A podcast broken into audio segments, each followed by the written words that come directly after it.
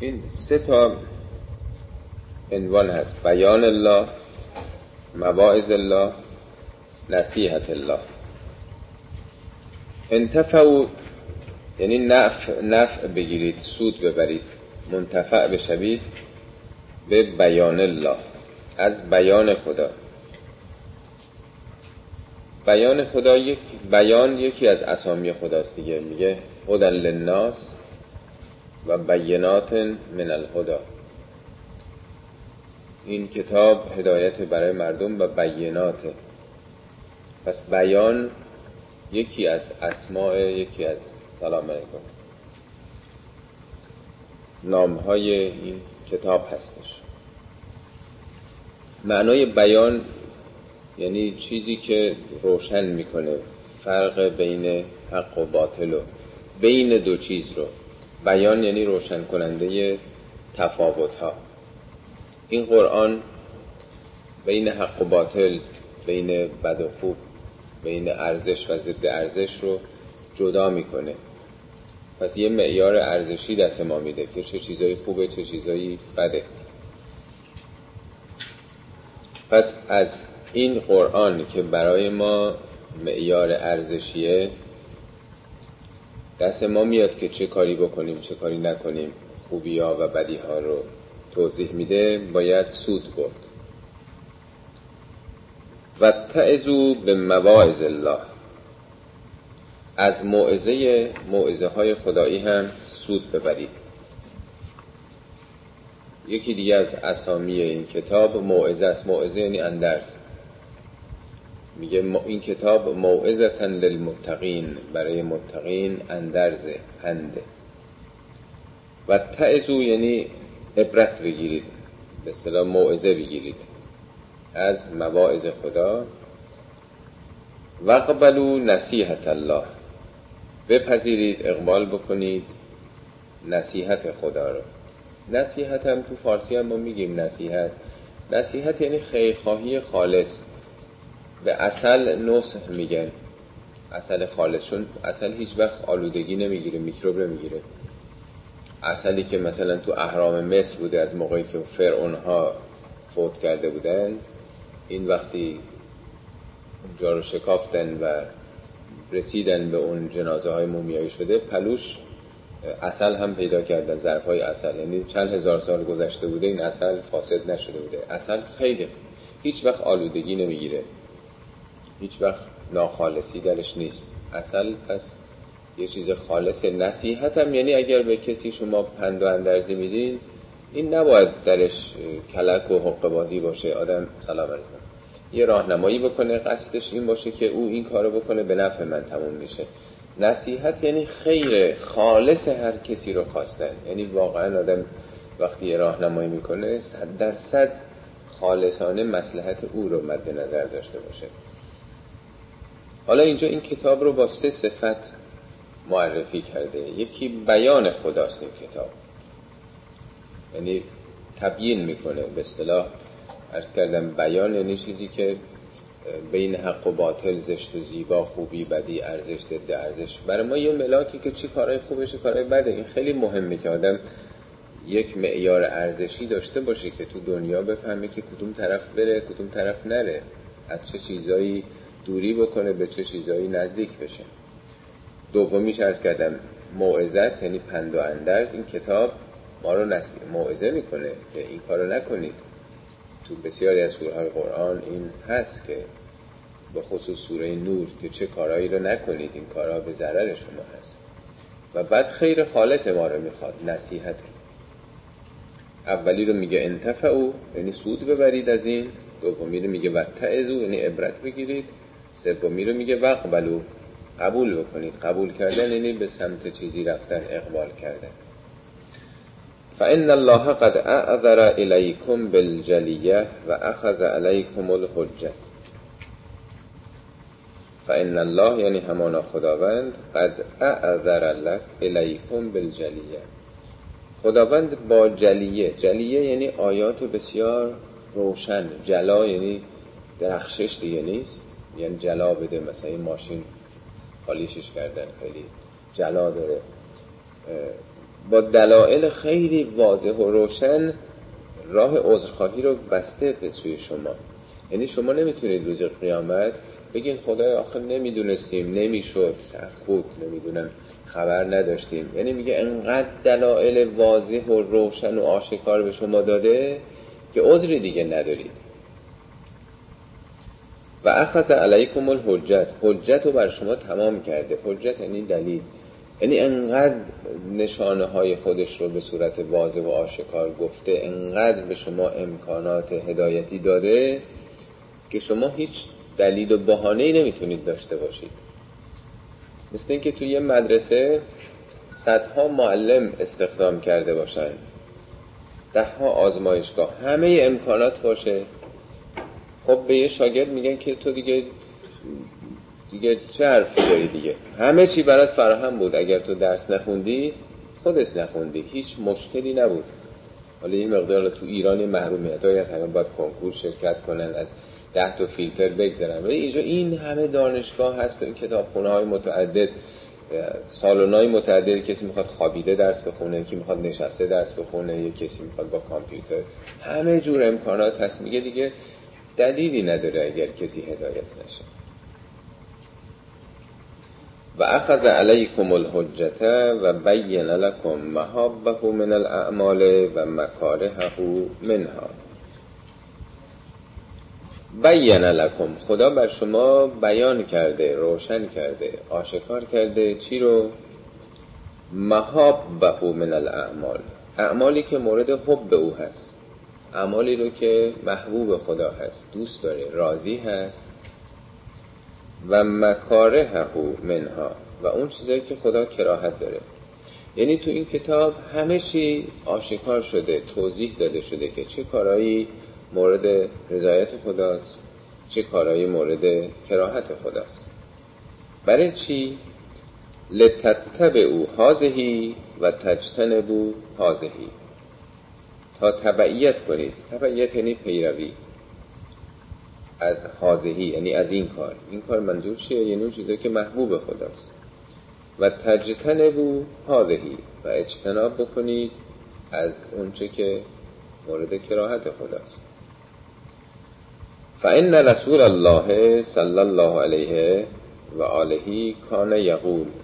رسول خدا که درود خدا بر او باد چنین میفرمود. تو نهج براقه یه بارم اشاره کردم که خیلی کم حضرت علی روایت نقل کردن. شاید یازده دوازده تا بیشتر در کل نهج براقه این کتاب به این بزرگی. در دوازده تا بیشتر حضرت علی که از نه سالگی با پیامبر بوده تا آخر عمر بیشتر از در دوازده تا نقل نکردن تو این کتاب. شاید جاهای دیگه هم باشه. البته حتما هست. حالا شاید مثلا جمعا 20 تا 30 تا نه 50 تا. ولی یه کسی مثل ابو هریره پیدا میشه نمی‌دونم سی هزار چقدر حدیث نقل کرده. خودش این قابل توجهه که چرا حضرت علی نمی‌خواسته که زیاد در برابر قرآن مطالب دیگه ای رو بگه. نکاتی که خب توضیح دهنده یه قرآن بوده یا روشن کننده بعضی از آیات بوده نقل کرده از پیامبر. وگرنه او اگر می‌خواست خب خیلی می‌شد از پیامبر نقل بکنه. ولی در بند این نبوده که در برابر قرآن یک به دکان دیگه به نام روایات و احادیث بخوان باز بکنه. ولی بعد از اون چون این کار نون آب داشته ده ها یا صدها یا هزاران محدث و راوی پیدا شدن از این طریق هی بگن ما معاصر پیامبر بودیم اینو خودمون شنیدیم به گوش خودمون نون آب داشته دیگه در یه دوره ای ولی خیلی جالبه از جمله چیزایی که حضرت علی نقل کردن از پیامبر یکی این حدیثه. ان الجنت حفت بالمکاره بهشت پیچیده شده با سختی ها و ان النار حفت به شهوات. آتش یعنی جهنم پیچیده شده با شهوات. یعنی چی؟ یعنی شما اگر بخواید به بهشت برسید باید عبور بکنید از یک سلسله کارهای سخت. درست مثل این بگیم در به اصطلاح درجه PhD این پوشیده شده با یک سلسله سخت. کسی می‌خواد PhD بگیره باید خیلی زحمت بکشه. سالیان دراز BA رو بگیره MA رو بگیره بعد نمی‌دونم یک چیزی رو بره بنویسه یه نظریه داشته باشه تا بتونه PhD بگیره. حالا این چیز ساده است دیگه. این مثال ساده دنیاییه. یعنی برای رسیدن به بهشت باید از سختی ها عبور کرد.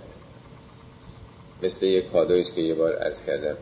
شما چل پنجاه تا بسته بندی دورش کرده باشید. اگر کسی بخواد اون نگین و مثلا اون جواهر رو بهش برسه با تمام این جوه ها رو این کاغذ ها رو این بسته بندی ها رو باز بکنید این بسته بندی ها چیه؟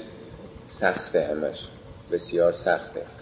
یعنی برای رسیدن به بهشت باید آماده باشه که انسان از خودش بگذره از مالش بگذره از وقتش بگذره. حتی در یک مراتبی در یک مراحلی از جانش هم بگذره بنابراین سخته دیگه. و برعکس جهنم یا آتش با شهوات. شهوات یعنی اون که آدم خوشش میاد مطابق میلشه. یعنی سرازیریه. مثل اینکه بگن تو می‌خوای به قله برسی باید سربالایی بری دیگه. سربالایی هم سخته. آدم به نفس نفس میفته عرق میریزه. کول پشتی سنگینی دو دوشش هست. ولی بخواد به طرف دره بره سرازیریه دیگه. نیروی جاذبه آدم رو می‌کشه. به سرعت می‌تونه سرازیر بشه به طرف دره بهش تو در نظر بگیرین. قله کوه جهنم تو دره است. میگه تو می‌خوای اوج بگیری بری بالا این کار رو باید به سختی انجام بدی. ولی هرچی پایین بری رو به طرف دره یعنی دنیا پایین اون مطابق مثلا میلته. جاذبه است تو رو می‌کشه. زحمت نداره. مطابق به اصطلاح خواهش نفسته هوای نفسته. در سوره بلد میگه فلقته هم العقبه. شما هنوز اون عقبه رو عقبه یعنی خط و رست گردنه. خودتون رو به دردسر و زحمت صعود به اونجا ننداختید. و ما ادراک مل عقبه فکر می‌کنی عقبه چیه؟ فک و رقبه؟ آزاد کردن گردنته. یعنی این صعود از این قله این مثال البته می‌زنه. چقدر سخته؟ میگه تو ای گردن تو رو آزاد بکنی حالا اون موقع فک و رقبه این آزاد کردن برده برده ها بوده. ولی آیه خیلی عامتره. آدم خودش رو از بند شهوات از بند شهرت از بند جاه و جلال و نمی‌دونم همه اینا آزاد بکنه. چقدر سخته؟ میگه پیامبران آمدند. برای چی؟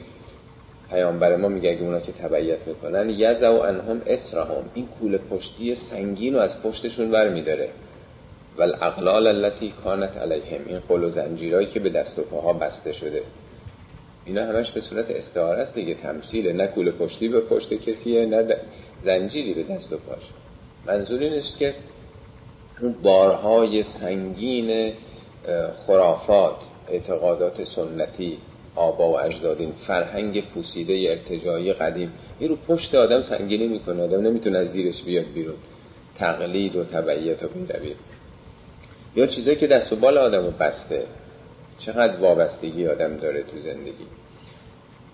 در هر حال میگه باید بدونید قبول بکنید که برای رسیدن به بهشت باید از این سختی ها عبور بکنید. و علمو این رو بدونید. انه ما من طاعت الله شیء هیچ یک از اطاعت خدا نیست الا یأتی فی کره یا کرهن در نسخه ها فرق میگه هیچ اطاعت خدا نیست مگر با کراهته. یعنی اطاعت های خدا همش تو با کراهته. آدم می‌خواد پول بده به دیگری پول مال خودشه دلش نمی‌خواد نمی‌خواد. یعنی با رضایت نیست. کراهته. ولی با داد دیگه. وقت باید گذاشت کمک کسی که دلش می‌خواد وقتش در اختیار خودش باشه. به کسی دیگه بده یکم سخته دیگه. کراهت داره نفس انسان. هر اطاعت خدا رو شما ببینید نماز. چه کاریه؟ وایسم نماز می‌دونم اون کاری که دلم پاس روزه. چرا گرسنگی بکشم؟ چرا تشنگی؟ نمی‌دونم زکات. همه اینا سخته دیگه. هر اطاعت خدا بگیم میگه که اصلا اطاعتی وجود نداره مگر اینکه حتما درش کراهت هست. سخته برای نفس شما. و ما من معصیت الله شیء الا یأتی فی شهوته. هیچ معصیتی هم نیست مگر اینکه تو هم با شهوت. شهوت تو فارسی فقط اون تمایلات جنسی رو میگم ولی تو عربی هر چیزی که با میل و رغبت و عشق و اشتیاقه. میگه معاصی خدا همش با لذات دیگه. تو هر جهت آدم بره اون معصیت لذت داره تو زندگی. فرحم الله رجلا نزع عن شهوته. فرحم الله. خدا رحمت کنه. رجلا کسی رو که نزع عن شهوته. بتونه شهوتش رو بکنه. ریشه وابستگی خودش رو به این شهوات بکنه. نزع یعنی کندن. روح هم از جان جدا میشه میگه نزع دیگه. یه درختم از ریشه می‌کنن. درخت که باید فشار بدن بکنه ریشه هاش تو زمین چسبیده دیگه سفت گرفته دیگه. مثل اینکه در واقع این شهوات ریشه داره در وجود ما. این داستان معروف رو تو مصنوی مولوی خوندین دیگه. یه کسی یه بوته خالی جلو خونش بود. خب هر کسی رد می‌شد از جلو خونه پاش می‌گرفت دامنش می‌گرفت. خب این خار آزارش می‌داد. بهش می‌گفتن بابا این رو بکن. جلو خونت سبز شده مردم رهگذران رو اذیت می‌کنه. می‌گفت چشم می‌کنم فردا می‌کنم. باز فردا یکی دو نفر رد می‌شدن می‌گفتن بکن چشم فردا می‌کنم هی امروز فردا امروز فردا امروز فردا. روز به روزم این خار بزرگتر می‌شد دیگه. تا یه روزی بالاخره تصمیم می‌گیره که این کارو بکنه بکنه. ولی وقتی میره سراغش می‌بینه این دیگه یه تنه کلفتی پیدا کرده و هر چی زور می‌زنه دیگه نمی‌تونه اون رو بکنه. میگه اخلاقیات شما که مردم رو آزار میده اولش چیز کوچیکه. اگه از ریشه بکنین کاری نداره می‌تونید بکنینش. شما هی امروز فردا می‌کنید امروز فردا می‌کنید هی شما ضعیفتر میشید. چون اول جوونید دیگه. هی به سمت پیری میرید و او هی قوی تر میشه. قدرت شما هی بر اون اخلاقیاتتون که به مردم آزار میده هی کمتر میشه. در عوض او هی ریشه می‌کنه در وجودتون. پس باید هر چه زودتر بکنید اینو. البته تشبیه اونچه که مولوی میگه اون مثلا علف و اون تیغی که جلو خونه است منظور اینه که تو نفستونه دیگه. حالا میگه خدا رحمت کنه به کسی که بتونه از این شهوات ریشش رو بکنه در درون خودش. و قمع هوا نفسهی. قلع غم که شنیدین غم یعنی همچین سرکوب کردن. هوای نفسشو. هوا یعنی سقوط. تمایلات ما که دنبال هوای نفسی یعنی اون چیزی که انسان رو ساقط می‌کنه. خدا رحم بکنه کسی رو که بتونه مشمول رحمت خدا واقع بشه کسی که بتونه این هوای نفسش رو قلع و غم بکنه سرکوب بکنه مبارزه بکنه نابود بکنه در واقع. ریشش رو از وجود خودش بکنه. فان هذه النفس ابعد شیء منزعا. این نفس انسان فان هذه النفس ان تأکیدشه. این نفس آدمی از هر چیزی سختتر کندنش. یعنی درخت راحت میشه کند نمی‌دونم خیلی چیزا رو میشه از ریشه در برد ولی از همه چی سختتر از ریشه در بردن همین نفس آدمیه. که بتونه اون زشتی هاشو ریشهشو بکنه. و انها لا تزال تنزع الى معصیت فی ابن انها یعنی این این نفس انسان لا تزال و لا تزال یعنی دائما. فارسی میگیم لا یزال. ولی چون مؤنث مجازی بوده تنزع شده. لا تزال شده. این نفس انسان دائما از اون موضع حقی که داره کنده میشه هی کشیده میشه به معصیت. معصیت یعنی نافرمانی. فی هون در یه هوای نفسی هر چیزی. پول پرستی شهوت جاه و مقام نمی‌دونم ریاست هر چی هست. میگه از اون جاهایی که باید ثابت باشه ریشه بگیره دائما کنده میشه. یعنی مثل اینکه بی ریشه است سسته. دائما از اون مواضع حق خودش کنده میشه هی میاد به طرف چیزای دیگه می‌خواد ریشه بکنه. وعلمو عباد الله. بندگان خدا این رو بدونید. ان المؤمنه مؤمن چه ویژگی داره؟ لا یمسی ولا یصبح. نه روزی رو به شب میرسونه و نه شبی رو به روز منظور اینه که دائما. الا و نفسه ذنون عنده. مگر اینکه نفسش مورد سوء زن خودشه. میگه مؤمن هیچ شبی رو به روز نمیرسونه و روزی رو به شبی اصطلاحه. یعنی 24 ساعته. مؤمن 24 ساعته به نفس خودش بدبینه. یعنی آدمی نیست که خیلی از خود راضی باشه از خودش متشکر باشه. کار تبریک به قول معروف برای خودش بفرسته. یا به قول یکی از دوستان می‌گفت فلانی خیلی پپسی برای خودش باز می‌کنه. ما تو ایران نمی‌دونم چرا چیز گازش بیشتره. وقتی چیز در باز می‌کنن یه صدایی هم میده. یعنی خیلی برای خودش ابهت قائله. میگه مؤمن نه. مؤمن تمام وقتش نفسش مورد عیب و ایراد خودشه. یعنی هیچ وقت از خودش راضی نیست. هر وقت آدم راضی باشه متوقف میشه دیگه. تمام تلاش ما تو زندگی از نارضایتی هامون به وجود میاد. اگه راضی باشیم خیالمون تخت باشه کاری نمی‌کنیم. میگیم خونه میخوابیم. انسان هم اگه از اخلاق خودش خیلی راضی باشه از رفتارش با مردم مناسبتش دلیل نداره خودش رو اصلاح بکنه. ولی مؤمن دائما به خودش ایراد می‌گیره. خودشو مقایسه می‌کنه با اون انسانهای بزرگ می‌بینه نه خودش عقب دیگه. فلا یزالو زارین علیها و مستزید لها. دائما فلا یزال یعنی دائما زارین علیها. عیب می‌گیره از خودش انتقاد می‌کنه به خودش. و مستزید لها دائما زیادتر از خودش میطلبه. اگه هزار دلارم به کمک کرده خیلی دیگه خوشحال نیست که دیگه نگاه می‌کنه می‌بینه خیلی ها زندگیشونو دادن جانشونو در راه حق باختن. احساس نمی‌کنه دیگه خدا می طلبکاره خدا دیگه چی می‌خواد؟ ما هزار دلارم داریم دیگه. چرا دیگه؟ چه نیازی دیگه هست؟ ولی مؤمن میگه هیچ وقت راضی نیست. هیچ وقت متوقف نمیشه. هر کاری بکنه هر چقدر در راه خدا هم فعالیت کرده باشه بازم ناراضیه. این به اون معنا نیست که دقدقه و دلشور و استراب داشته باشه. نه. یعنی این به یک ارزش های بالایی توجه داره. کسی که یک قله مرتفعی رو دیده باشه هر چقدر صعود کرده باشه باز می‌بینه بالاتر از خودش هست. باز می‌بینه ارتفاعات بالاتر هست. هیچ وقت راضی نمیشه. یه اصطلاحی تو قرآن یه واجه است میگه که مؤمن دچار وجل هست. وجل یعنی ناآرامی عدم رضایت نفس. میگه که تمام اعمال صالح رو انجام میده آیه قرآنه. ولی در حال وجله.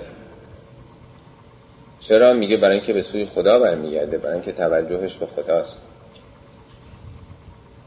میگه تمام اعمال صالح هم انجام میده باز نگرانه باز ناراحته. درست مثل اینکه شما در یک مسابقه کنکوری مثلا شرکت کرده باشید. خب هر چقدر آدم زحمت کشیده باشه درس بخونه وقت کمه دیگه. دو ماه سه ماه آدم وقت داره یک رقابت میلیونیه. میلیون نفر شرکت بکنه آدم اگه یه نمره دو نمره کم بگیره یه مرتبه 400 500 تا رتبه میفته پایین دیگه. حالا چه برسه آدم در کنکور در رقابت اخروی بخواد شرکت بکنه دیگه. بنابراین هیچ وقت راضی نیست مؤمن.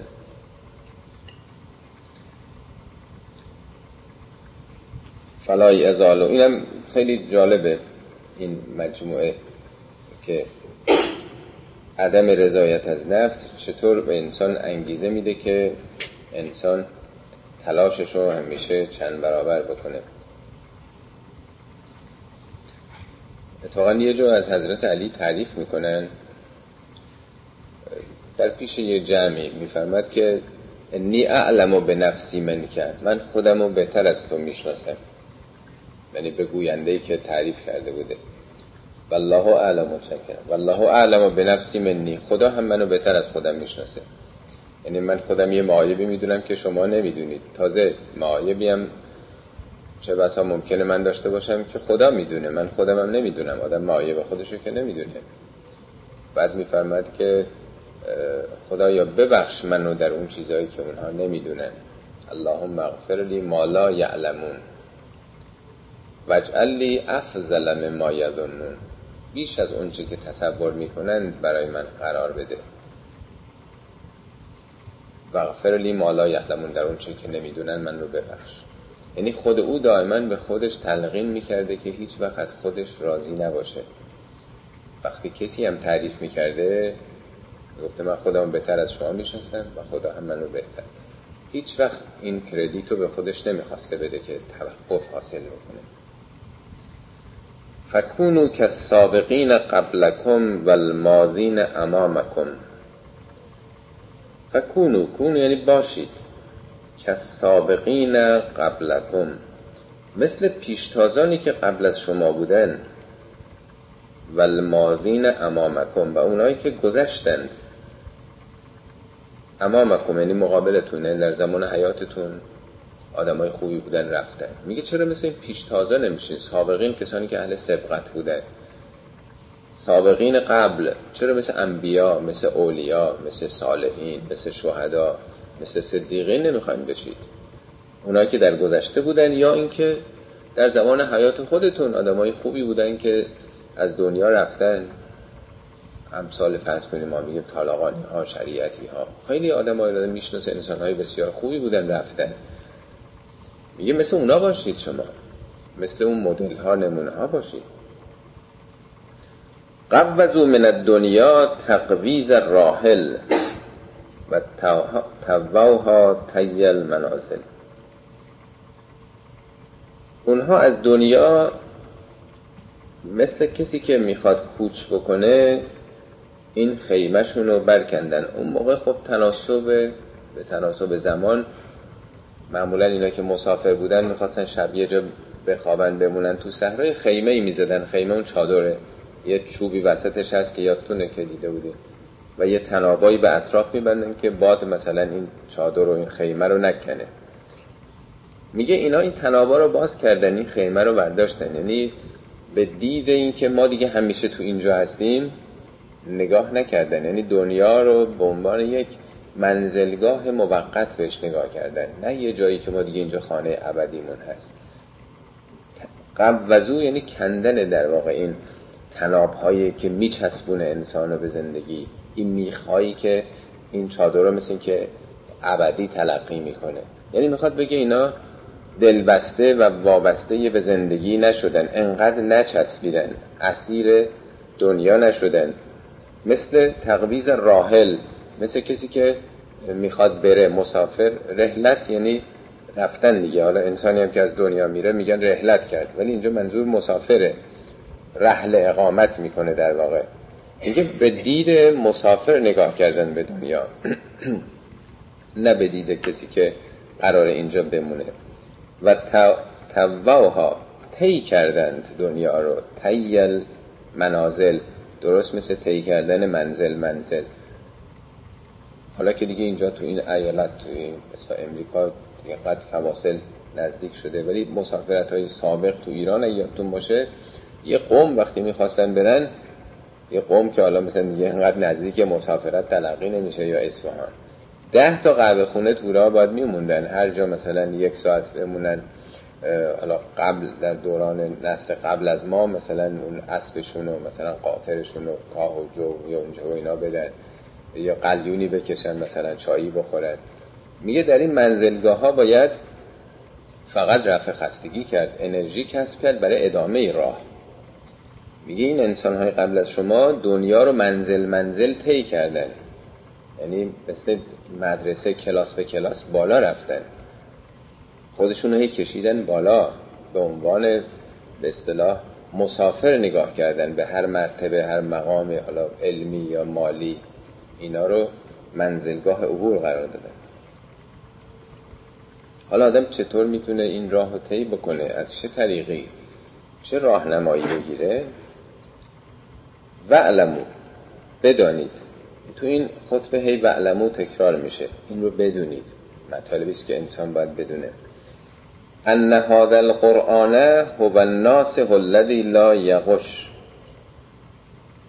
بدونید که این قرآن ان هذا القرآن هو الناسخ الذي لا یغش این همون ناسهه ناسهی که درش قل و قشی نیست. قش یا قشابه یعنی یه چیزی که روی یک مطلب چیزی رو می‌گیره. این یه پوششی دون میگن قش در معامله. یعنی خرید و فروش که می‌کنید میوه رو از این وری نذارید که تو ایران خیلی معمول هست. یه جعبه شما میوه می‌خرین ردیف اولش همش میوه های خوبه. زیرش وقتی میرین خونه می‌بینه اما آتاش خالمه رو چپوندن تو. هر خرید آدم می‌کنه یه چیزی رو هست یه چیزی زیرشه دیگه. این قش این یه پرده ای روش آدم کشیده. یا ماشینش رو طرف می‌خواد بفروشه مثلا این هزار جور عیب داره موتور مثلا ایراد داره ولی یه جوری وانمود می‌کنه پالیش می‌کنه ماشین رو نمی‌دونم جوری عرضه می‌کنه که خریدار نفهمی میشه قش. یعنی یک عاملی که مثل قشابه مثل پوشش جلو عیب گرفته. میگه این قرآن اونچنان نصیحت کننده است که درش هیچ قلقش و کلکی نیست. یعنی صد درصد و خالص و خلص به نفع شما داره اون که مسلحتون مسلحت شما هست بهتون میگه. والهاد الذی لا یزل این کتاب هدایت کننده است که هیچ وقت گمراه نمی‌کنه شما هر کسی رو داشته باشید تو زندگی خب ممکنه خیلی هم حسن نیت داشته باشه ولی از صد تا نصیحتی که به شما می‌کنه ممکنه ده تاش اشتباه باشه خطا باشه. شما همین مصنوی مولوی که به قول روژگارودی میگه که این اوج اندیشه بشریته میگه بشر تالای همچین کتابی ننوشته خیلی جاهاش آدم می‌بینه یه چیزاییست که اشکال داره. هرگز در هیچ زمینه ای شما رو به گمراهی نمیندازه. و المحدث الذی لا یکذب. حدیث کننده است. حدیث یعنی چیزای نو حادثه حوادث چیزای نو داستان های نو پیام های جدیدی که لا یکذب. دروغ نیست درش. یعنی اونچه که تو قرآنه اساتیر نیست قصه نیست. همش واقعیته. کذب و دروغ نیست. و ما جالس هذا القرآن احد الا قام عنه به زیادت او نقصانه. هیچ کسی با این قرآن نشسته مگر اینکه یه چیزی بهش زیاد شده یا یه چیزی ازش کم شده. ما جالس هذا القرآن. جالسه یعنی نشستن مجلس دیگه نیست. نشستن با قرآن یعنی مطالعه کردن دیگه. جلیس شدن جلیس یعنی در واقع رفیق. یعنی هر کسی با این قرآن آشنا شده هر کسی با این کتاب رابطه برقرار کرده مطالعه کرده تحقیق کرده تدبر کرده هیچ احدی نیست. مگر اینکه در نتیجه این کار یه چیزی بهش اضافه شده و یه چیزی کم شده. چیزی زیاد شده. زیادتن فی هدن از نظر هدایت. زیاد شده حتما یعنی هدایتش افزون شده. و نقصان من امن اما یعنی کوری. کوریش هی کم شده. یعنی دیدن حقایق بصیرتش هی افزون شده دیگه. میگه این قرآن یه چیزی رو دائم کم می‌کنه یه چیزی رو اضافه می‌کنه. هی هدایت رو هدایت یعنی رسیدن به مقصد رهیابی. هی او رو زیاد می‌کنه هی کوری رو کم می‌کنه. نابینایی رو ابهامات رو در زندگی. بازم وعلمو. وعلمو انه لیس على احد بعد القرآن من فاقت بدونید که چندمین بدانی میشه چهار و پنجمین باشه. بدونید انه لیس على احد بعد القرآن من فاقت بدونید برای احدی احدی از انسان ها بعد از قرآن فاقه ای نیست. فاقه یعنی مثل فقره. یعنی کسی که قرآن داشته باشه فقیر دیگه نیست. منظور از فقیر فقیر مادی نیست. از نظر هدایت چون این کتاب هدایت کتاب اقتصادی که نیست. یعنی اگه کسی قرآن رو داشته باشه مثل اینکه همه چی رو داره. چون از جانب خدا اومده دیگه. خدا همه اون چی که ما نیاز داریم بندگان نیاز دارن آورده دیگه. به تعبیر حضرت علی میگه چیزی نیست که خدا فراموش کرده باشه یادش رفته باشه گذاشته باشه که دیگران تکمیل بکنه. برای احدی احدی که میگه دیگه بین مسلمان ها و غیر مسلمان ها و چهارده قرن قبل یا حالا هم نیست یا آینده. این رو علم داشته باشید بدونید که بعد از قرآن برای احدی دیگه نیاز هدایتی وجود نداره. کاملا اونچه که لازم بوده گفته. ولا لأحد قبل القرآن من قنن. و برای احدی قبل از قرآن بی نیازی وجود نداره. هزاران هزار کتاب هم انسان خونده باشه. هر کتابی رو حالا بگیم مثلا دیگه نهج و براغر هم فرض کنید. حالا مصنوی مولوی حافظ هر چیزی.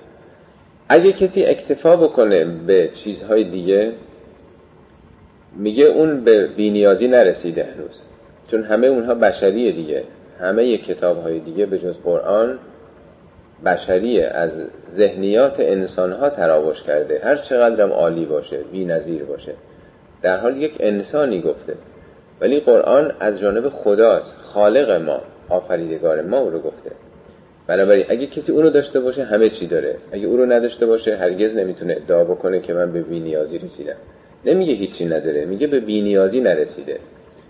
همه اونها یه درجه ایست از هدایت. نهج و براغه یه درجاتی از هدایته. مصنوی درجاتی است از هدایت. و بقیه کتب عرفانی یا ادبی. بینیاز انسان نمی‌کنه.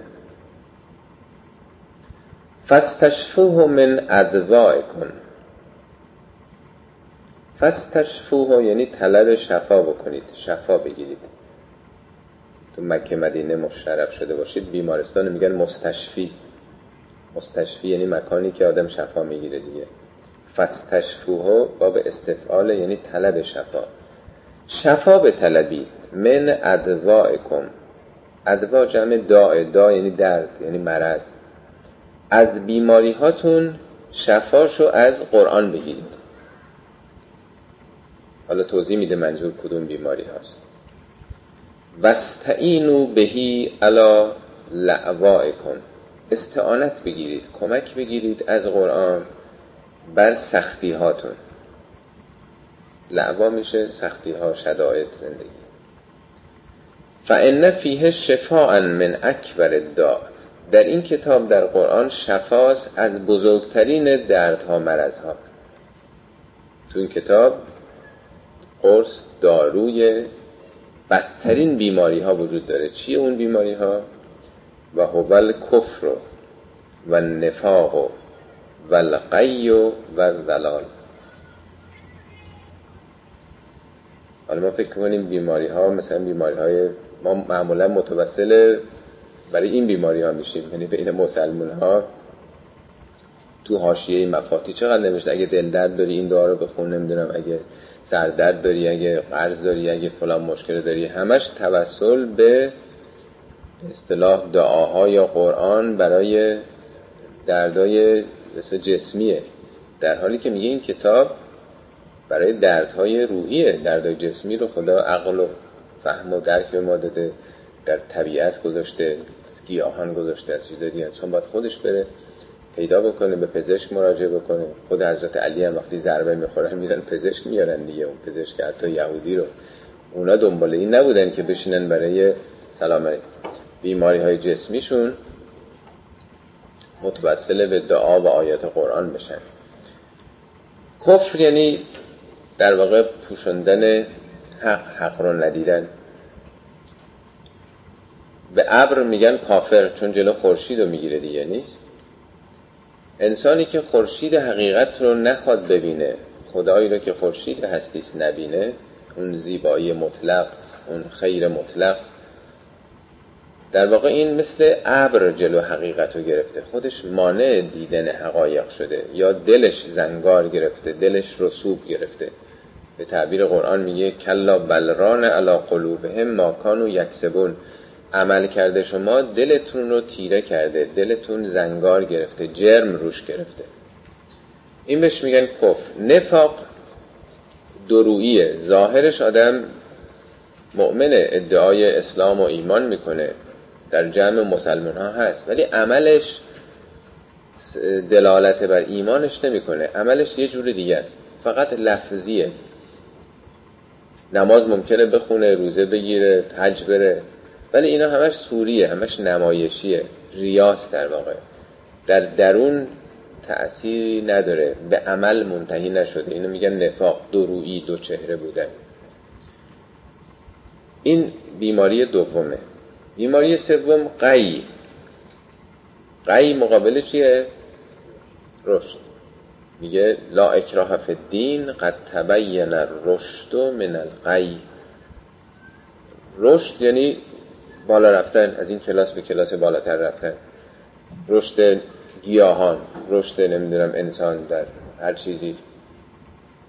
قی یعنی در واقع رفوزه شدن پایین رفتن به جای که آدم رشد بکنه عقب عقب بره حرکت ارتجاعی بکنه واپسگرا بشه. اینم یه بیماریه دیگه. یه آفتی است که روز به روز انسان از نظر معنویت لاغرتر بکنه. این اصطلاح فربه شدن که به کار بعضی دوستان می‌برن فربه شدن فربهی بدن نیست که آدم چاق بشه. فربه شدن وجود انسانه. در برابرش لاغر شدن شخصیت و ارزش انسانه. این میشه قی. به جای که انسان رشد بکنه هی تکیده تر بشه نفسش. روز به روز عقبتر بیفته. اینم چه بیماری بدیه. دیگه زلال. زلال هم یعنی گمراهی. این می‌خواد بره طرف راه ولی به جای که این راهو بره راه دیگه میره. این به اون مقصد نمی‌رسه. آدم هر شهری می‌خواد بره باید از مسیر خودش بره دیگه. آدم اون مسیر رو نره یه مسیر دیگه بره میشه گمراهی. گم کرده راهو.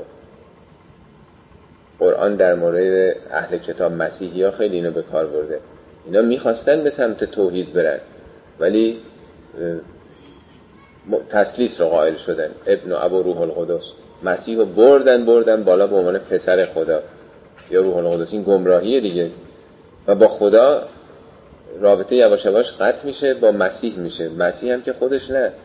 کلیسا در, در واقع کشیش ها کاردینال ها پاپ ها یعنی انسان ها یواش یواش به تعبیر قرآن میگه اتخذوا احبارهم و رهبانهم اربابا من دون الله. احبار و رهبان و ارباب می‌گیرن به جای خدا. یعنی بشریش می‌کنه. این نمی‌خواستن اینطوری بشن ولی به خاطر قلوب در دین زیاده روی در دین شخصیت فرستی یواش یواش خلاصه میشه در کلیسا. اونم در واقع همون افکار انسانها رو در سطح خودشون بهشون میدن. این رشد نمی‌کنه. این میشه گمراهی. میگه پس از این کتاب برای این بیماری ها کمک بگیرید. کفر نفاق قیه و زلال گمراهی است.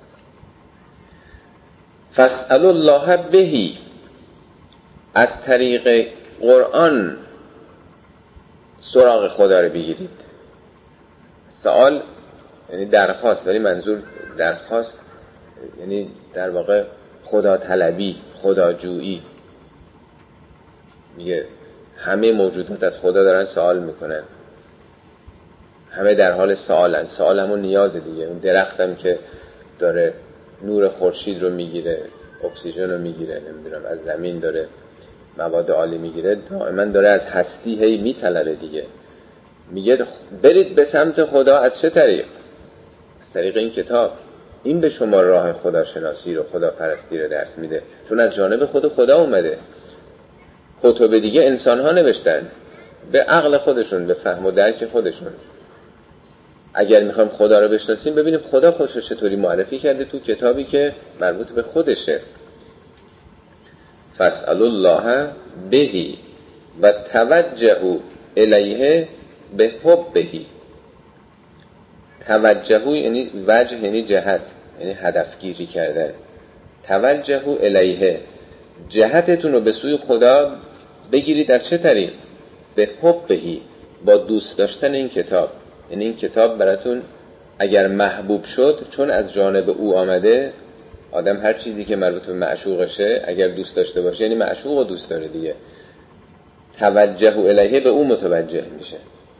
حضرت ابراهیم که میگه انی وجهت و وجهی للذی فطر از سماوات و الارض. یعنی چی؟ انی وجهت و وجهی یعنی صورتمون به سمت او گرفته. منظور آدم چون به طور طبیعی به هر چی صورتش رو می‌گیره یعنی به او علاقمند شده. حالا به یه شخص و یه تابلو به هر چیز یعنی میل به او کرده پس به سمت او میره دیگه. میگه اول به سمت خورشید رو کرد. بعد دید اول ستاره ها بعد ماه بعد خورشید بعد می‌بینه همه اینا غروب می‌کنن میگه انی وجهت و وجهیه من رو به طرف کسی کردم که فتر از سماوات و الارض همه هستیه ماه و خورشید و ستاره و همه این کهکشان را آفریده. یعنی در واقع یک هدفگیری تو زندگی یک آرمان طلبی. از طریق محبوب داشتن این کتاب دوست داشتن این کتاب شما می‌تونید به سمت خدا برید. هدفتون درست باشه. هدف ها رو این کتاب تعیین می‌کنه. یعنی صبح تا شب بشینید ذکر بگید ذکر یا علی یا علی بگید یا ذکر هر کسی. اونها جهتتون رو تو زندگی مشخص نمی‌کنه. ولی این کتاب میگه که به سمت خدا از کدوم راه می‌تونی بری؟ وجه تو راه تو برات توضیح میده. ولا تسالو بهی خلقه. مبادا از طریق این کتاب خلق خدا رو بخواینید. این چقدر راهنمایی جالبیه. یعنی دین رو دکان دنیا نکنید. دکان دو نبش دنیا. ولا تسالو بهی. از طریق قرآن خلق خدا رو نخواهید. که شما مثلا حافظ قرآن باشید مفسر قرآن باشید نمی‌دونم گوینده قرآن باشید چون مردم هم علاقه دارن به قرآن به کتاب خدا. به به آقا عجب خوب تفسیر کرد. این آقا مثلا چقدر حافظ مثلا خوبیه. یواش یواش یک جایگاهی بالاخره هر کسی تو جامعه یه جوری جا باز می‌کنه دیگه. یکی پزشک از طریق خدمات درمانی بهداشتی محبوب میشه تو جامعه یکی مهندسه یکی لویر هر کسی یه کاری می‌کنه دیگه. یکی مغازه داره نمی‌دونم یکی صنعتگره هر کسی یه جوری تو جامعه خودشو مطرح می‌کنه. یکی از راه های مطرح کردن خود و از همم در واقع مؤثرتر. اینی که آدم سوار موج احساسات دینی مردم بشه. از اعتقادات دینی مردم در واقع استفاده کنه. چون مردم دوست دارن به طور فطری اعتقاداتی دارن دیگه. حالا فرق نمی‌کنه تو هر دین و شریعتی. حالا می‌خواد کشیش باشه می‌خواد ملا باشه می‌خواد نمی‌دونم خاخام باشه. فرق نمی‌کنه. اون کسی که داره حرف از خدا و پیامبر و دین و اینا می‌زنه مردم بهش اعتماد می‌کنه پولشونو می‌ذارن پلوی او. همه کاراشونو می‌خوان به او بسپرن. این مقامش میره بالا. پس چه کاری راحتتر بی درد سرتر از اینکه آدم بیاد نون دین رو بخوره. چهار سال پنج سال داره درس دین بخونه از این طریق موفقیتش از هر رشته بر دنیا بیشتره. میگه مبادا از طریق این قرآن خلق خدا رو بخواید. این قرآن برای چیزای دنیایی نیست که بخواید به آب و نون برسید. مبادا مبادا که این قرآن وسیله بشه که شما تو دنیا به یه جایی بخواید برسید. انه ما توجه العباد الى الله به مثلهی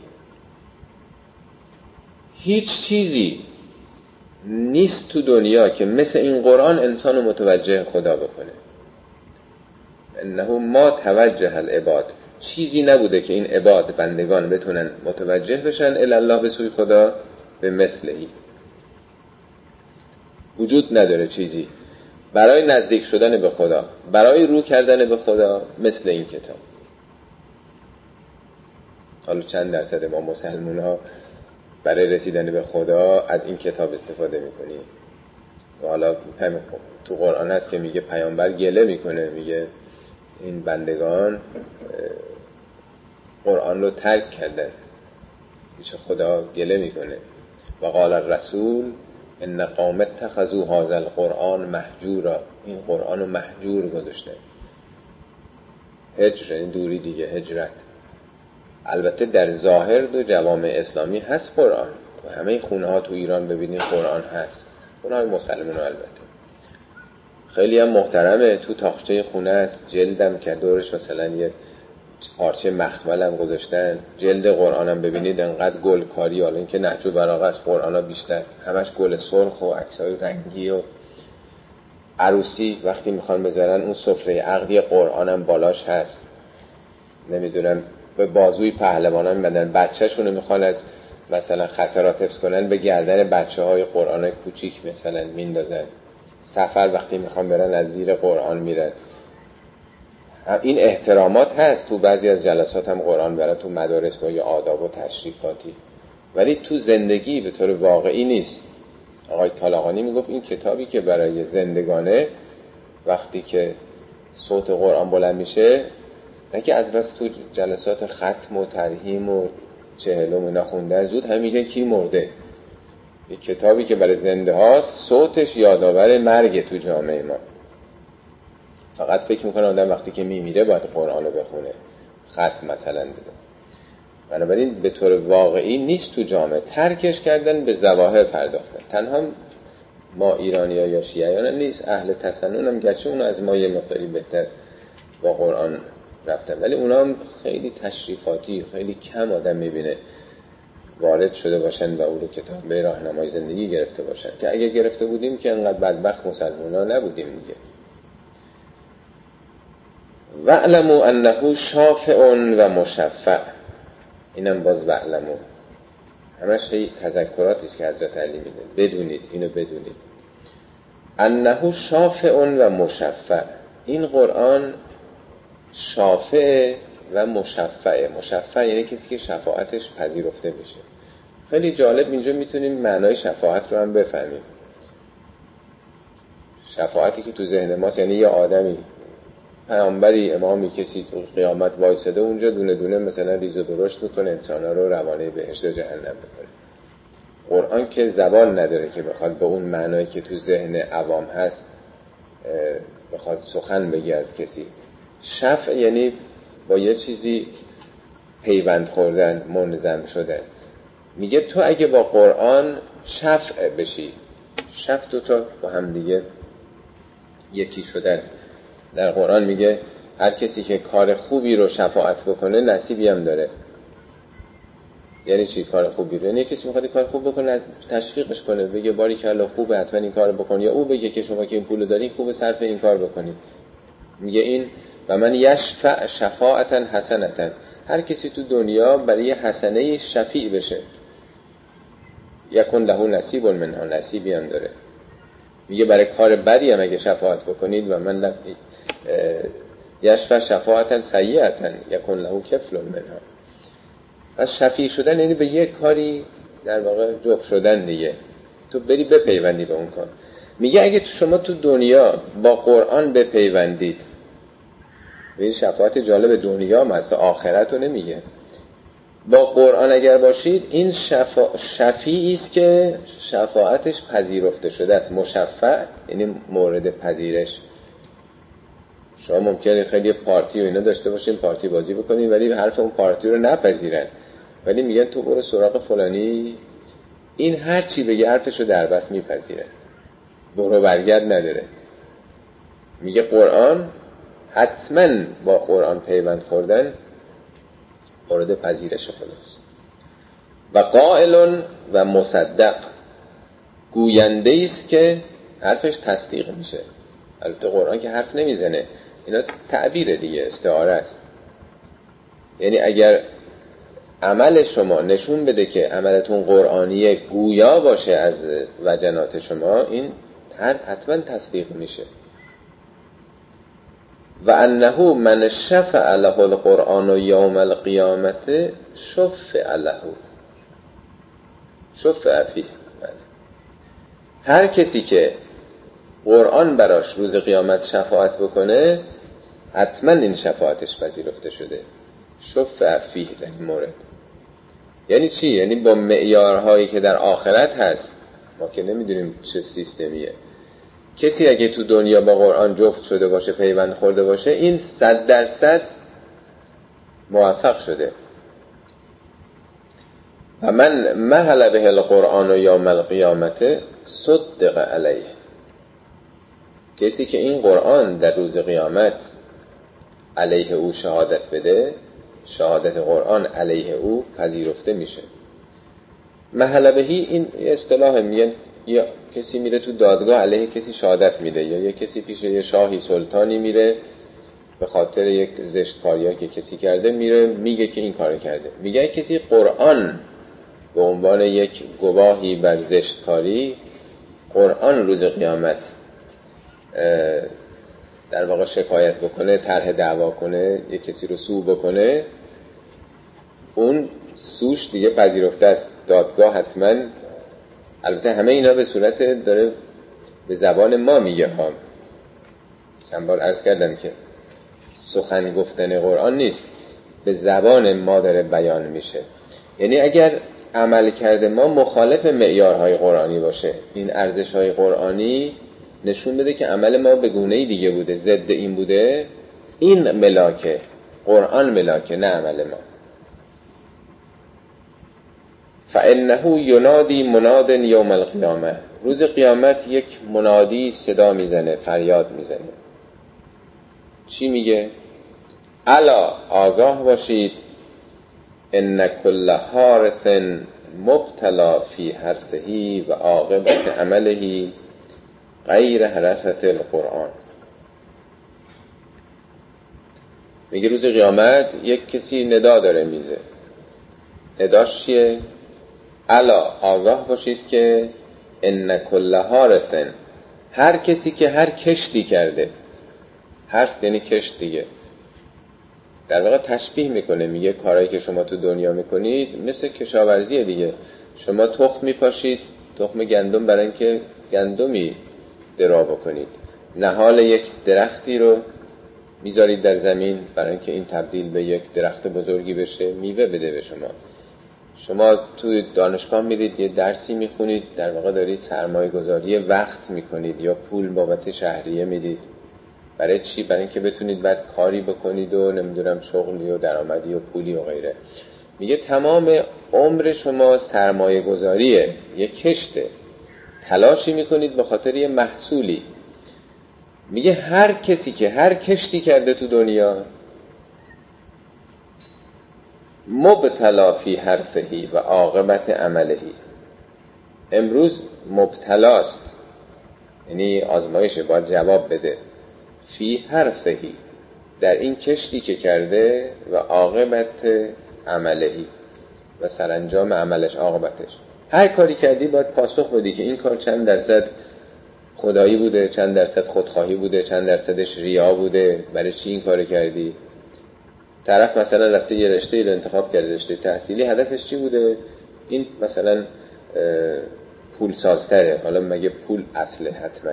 پول خودش یکی از معیار است آیا این مثلا به درد می‌خورد؟ نمی‌خورد. بالاخره باید پاسخگو باشی که این وقتی که گذاشتی این ده سالی که گذاشتی رفتی تا مثلا پی بگیری این چقدر به نفع جامعه بود به نفع مردم بود؟ اصلا انگیزت و هدفت برای انتخاب این کار چی بود؟ در ازدواج در نمی‌دونم انتخاب شغل تاسیس یک شرکت کمپانی هر چیزی.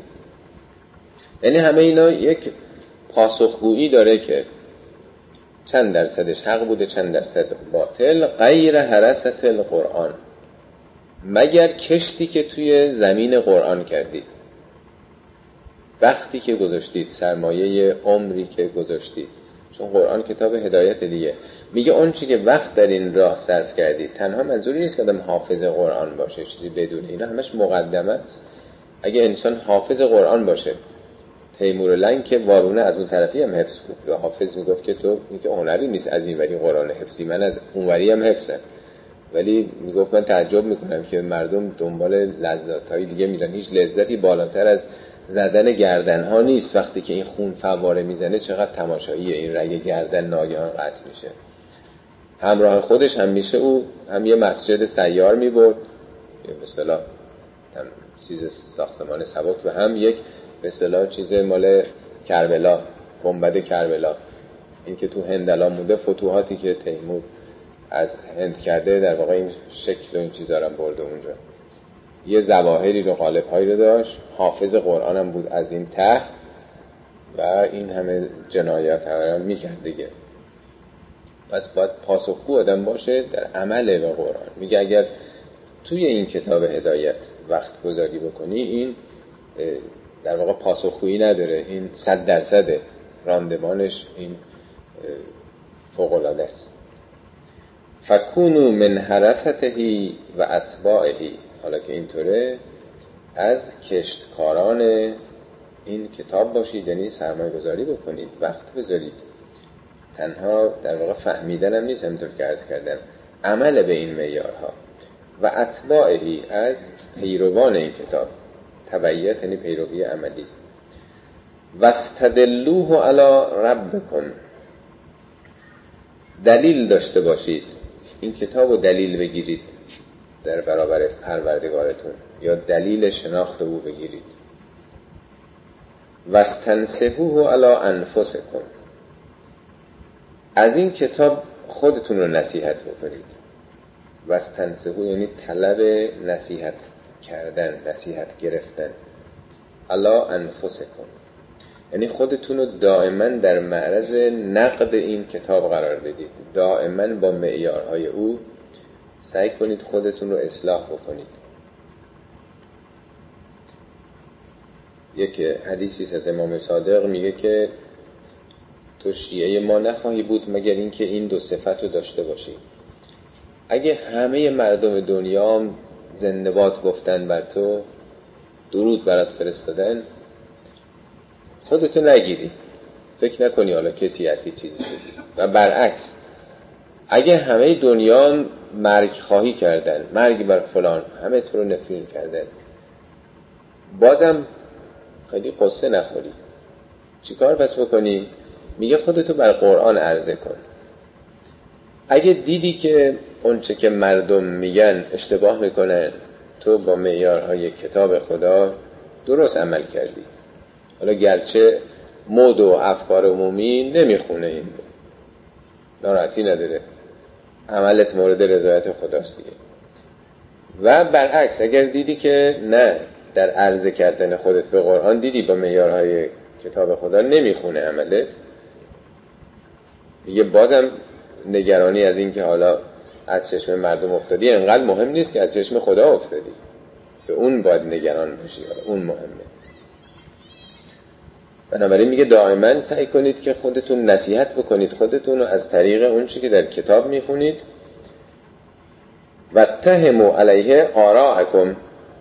نظریاتتون آرا یعنی رأی و نظریات. این چیزایی که انسان خودش فکر می‌کنه که درسته. دائما در معرض اتهام قرار بدید. نه اینکه فکر کنید هر کاری می‌کنید غلطه. یعنی فکر نکنید هر کاری که می‌کنید صد درصد درسته. البته منظور این کارهای زندگی نمی‌دونم اقتصاد سیاست کار و شغل و اینا نیست. کارهایی است که از نظر حق و باطل در واقع.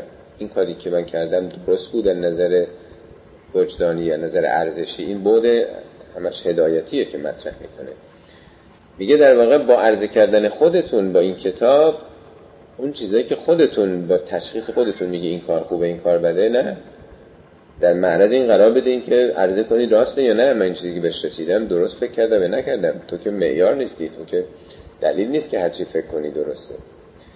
واستقشوا فیه احواءکم هوای نفس یعنی تمایلات دل. اون که دلتون می‌خواد در عرضه کردن به قرآن اون ناخالصیاشو پیدا بکنید. وستقش رو قشابه ارز کردم. قش یعنی اون چیزایی که پوشیده شده است آدم نمی‌بینه. خودتون رو دائما به قرآن عرضه کنید ببینید چه ناخالصی هایی چه اشکالاتی دارید در واقع.